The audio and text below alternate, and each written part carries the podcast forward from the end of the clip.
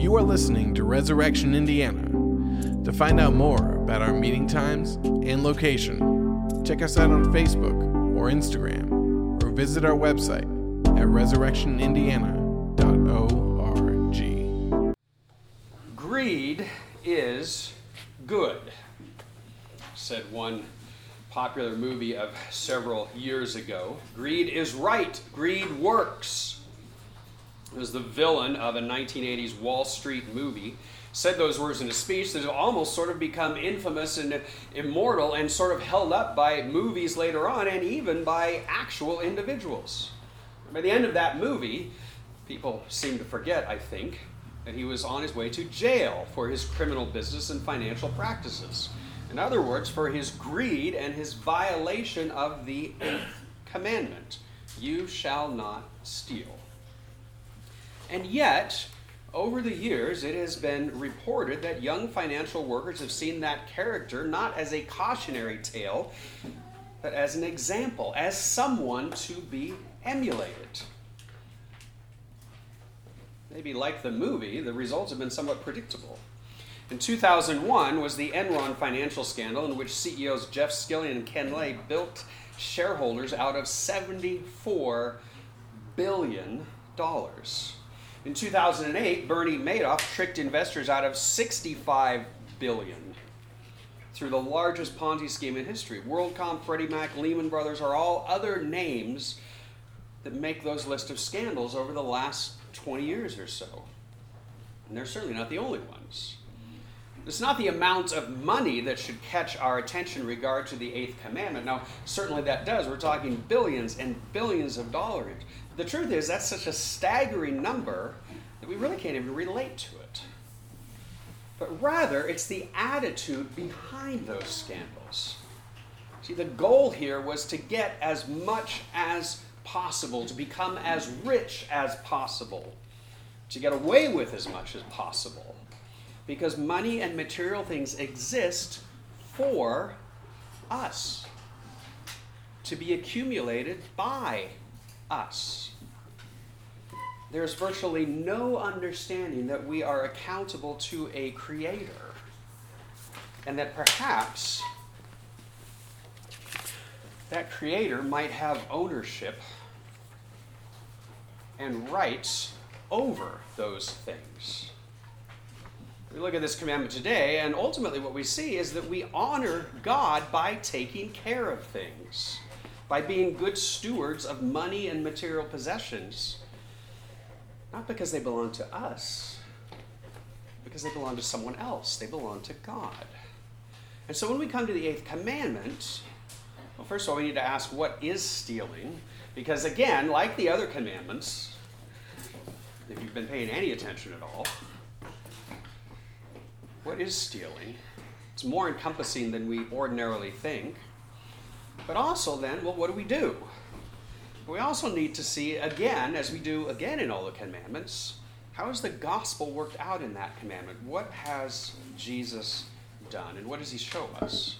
So, what is stealing? Now, believe it or not, I think this should be an easy question, but there has actually been some debate over exactly what the words do not steal means there is a history of restricting this commandment only to man stealing, kidnapping. Now, obviously, that sense of the word is included. We generally understand that stealing encompasses much more than that. Now, I raise that difference because we usually think that stealing is just in regard to possessions. But theft can be more than unlawful taking of material possessions. The word for steal covers all kinds of theft. Things like burglary, robbery, larceny, hijacking, shoplifting, pickpocketing, and purse snatching. Pickpocketing and purse snatching, I think, are kind of the same.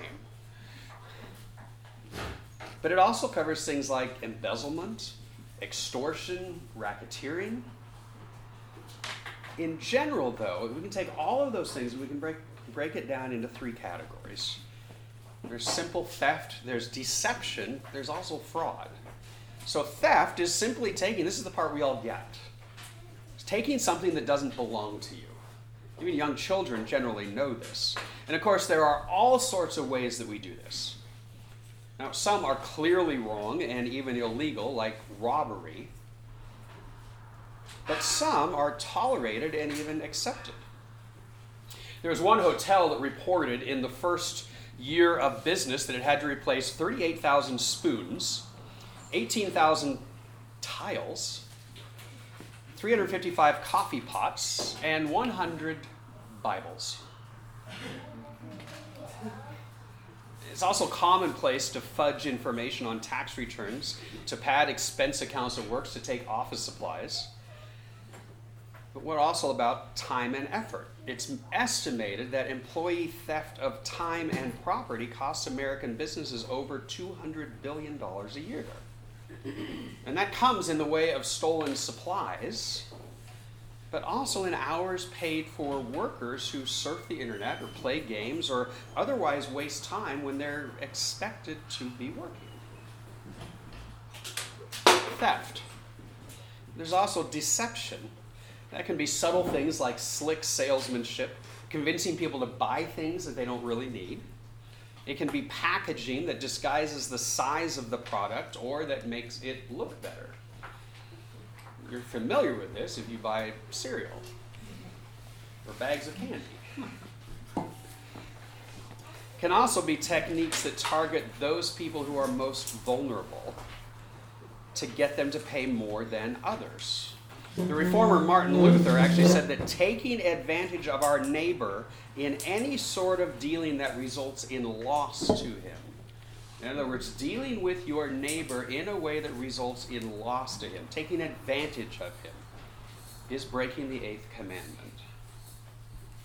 But how often do business practices, even by Christians, do exactly that? Theft and deception and fraud. And this is more blatant too. This can be things like filing false insurance claims you have a ding in the windshield repaired, but also the crack on the other side while you're at it. Can also be claiming credit or ownership of things that don't belong to us. Here we're talking things, about things like copyright violation, plagiarism, identity theft. I think the place where most of us are familiar with that is copying of like games and music. Years ago, before I was married, I had a roommate whose father was a songwriter and essentially earned his living off of royalties. But his father made a CD for him, and he had done this more than once, made a CD for him of illegally downloaded music. And as he shared it with me, I asked him, I, I said, Your dad's a songwriter. Isn't his career dependent? Isn't his income dependent on royalties for his work? Why is he stealing music? And my friend said, Oh, well, yeah, he figures he's been ripped off so many times over the years that he should have the right to take whatever he wants. like, I am old enough to remember when Christian bookstores had warnings posted in their music sections of cassettes and CDs against illegally copying music. And of course, today we have, which is great, streaming services like Spotify and Apple Music, and they're great for hearing all of your favorite music and for you know paying a monthly price or whatever and having access to to everything. But the reason they came about was because the music industry was just trying to get a handle on all of their lost revenue through illegal downloading services on the internet, like Napster, which was one of the first ones. See, the reality is there isn't a one of us in this room who hasn't done one of the things that I've mentioned at one time or another. And I've hardly given an exhaustive list here. So, what do we do? Well, that's easy. Steal not. Don't steal it's obvious that the many forms of stealing we're called to avoid them, but we're also called to avoid dealing with anything that comes from theft. For example, receiving stolen property or doing business with those who steal. In fact, I think if you ask Chris, I think we have laws against some of that. but it also includes holding back from our neighbor what belongs to him. In other words, we can steal by taking, but we can also steal just by not giving. We're called to put aside both. And we need to understand that stealing goes against God in two ways. One, every theft is failing to trust in God's provision for you. And two, theft takes what God has provided for someone else. And so when we realize that, it should lead us to see see that the way we approach our possessions, the way we approach our material things, it's not just about ownership, it's not just about who has rights to what, but it's about the reality that everything belongs ultimately to God. And that causes us to see that our attitude toward possessions is a matter of stewardship. A steward Philip Ryken says, is someone who cares for someone else's property. He is not free to use it however he pleases, but only to manage it according to his father's intentions. Let me say that again. He is not free to use it however he pleases, but only to manage it according to his father's, his master's intentions. Um, Jerry Bridges has put it a different way. He says there's three attitudes you can have towards money and possession. The first, you can say, What's yours is mine. I will take it. Second one is, What's mine is mine. I will keep it. Or third, you can say, What's mine is God's, and I will share it. We need to recognize that all things ultimately belong to God and that all material things are ultimately temporary. Jesus, of course, says, Do not lay up for yourselves treasures on earth, where moth and rust destroy, where thieves break in and steal, but lay up for yourself treasures in heaven, where neither moth nor rust destroys, where thieves do not break in and steal. For where your treasure is, there will your heart be also we ought to hold our possessions loosely. You know, there are stories. There was a fire in Northern California that several years ago, and this probably happens anytime there's a fire like this, of people who ran back in to get prized possessions as they were being evacuated, they ended up losing their lives because they failed to get out in time because they couldn't leave whatever that prized possession was behind. But if things don't belong to us, we can hold them loosely. There's a story, I don't know if this is true or not, I imagine it might be. John Wesley, one time returning home to discover that his house had burned down. Kind of a shock, I guess. But his response, looking at the ruins, was to say, Well, I see the Lord decided to take his house back. I'm not sure that would be my response. But we see how we're to hold things there. It's not just enough to not steal and to be good stewards of what we have, recognizing it belongs to God, but we're also called to seek justice beyond ourselves.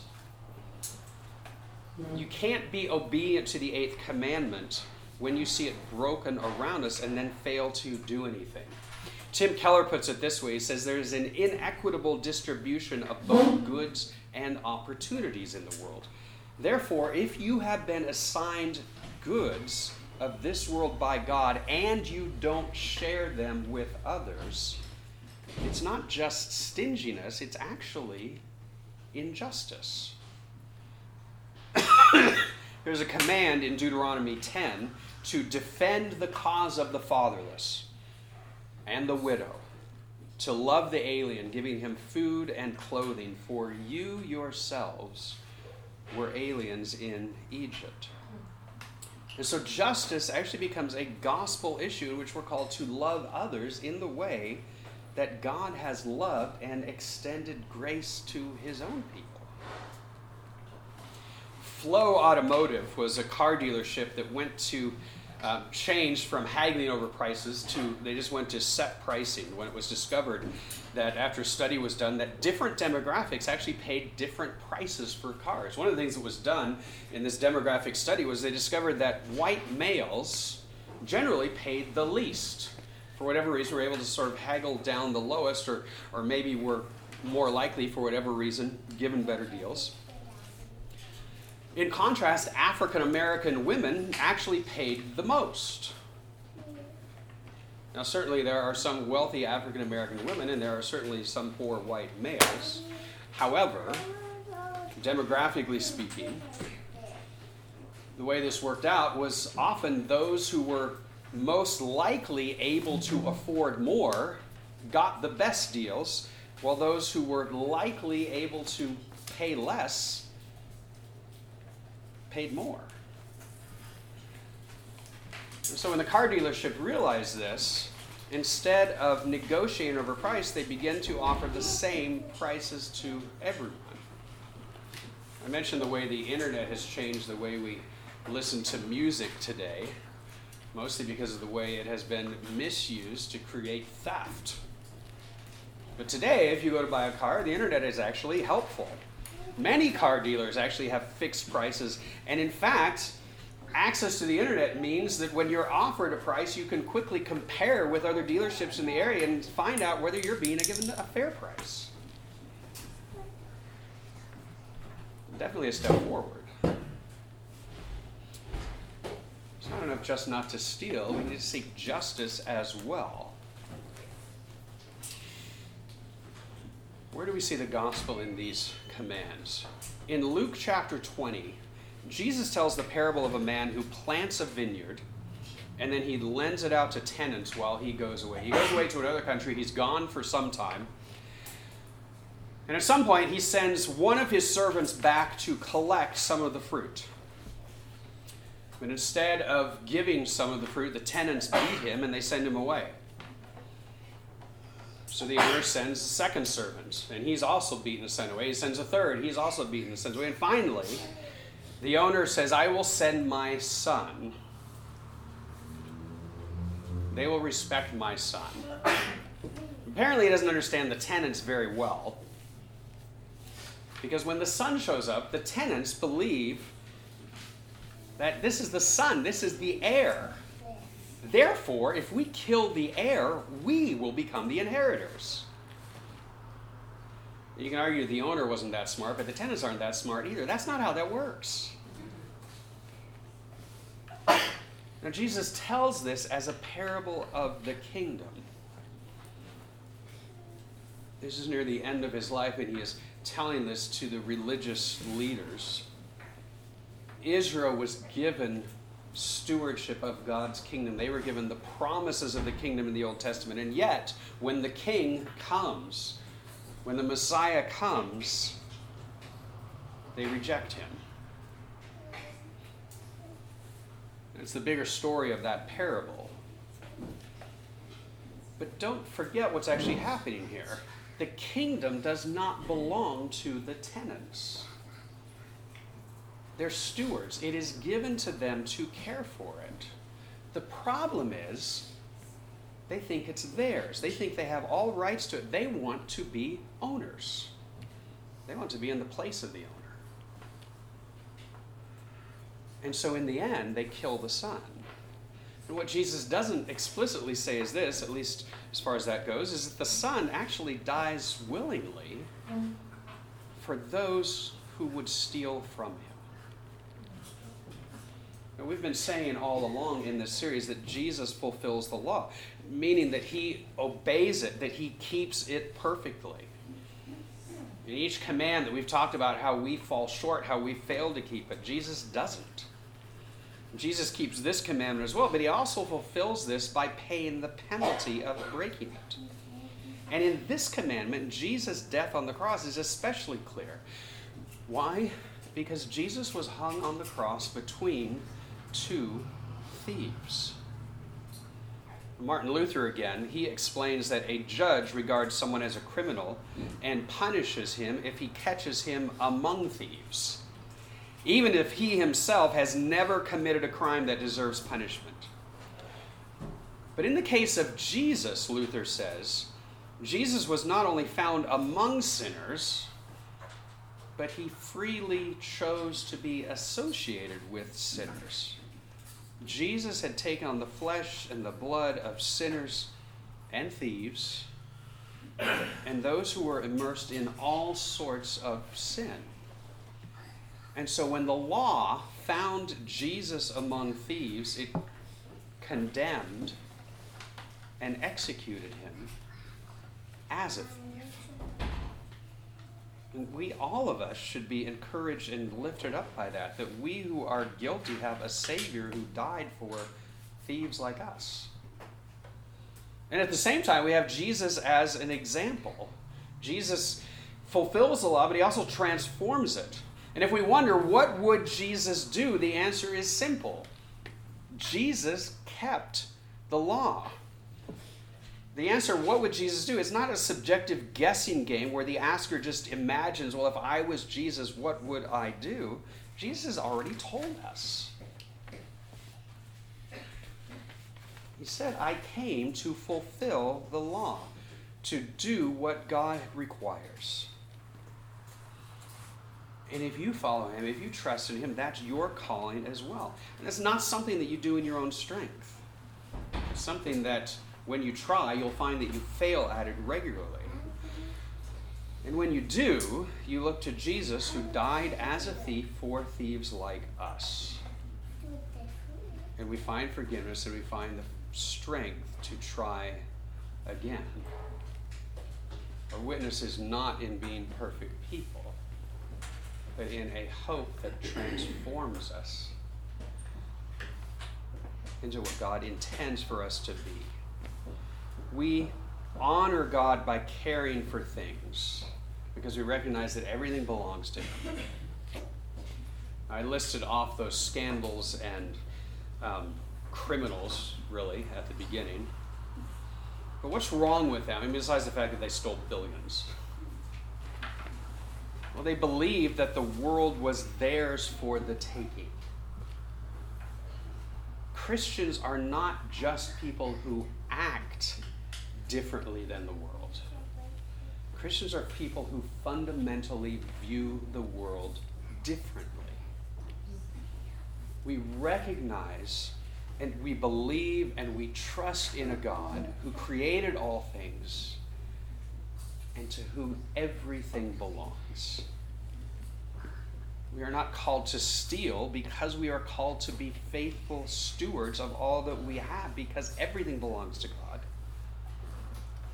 We are to be a people who not only believe that, but to be a people who believe that Jesus' love is greater than our theft.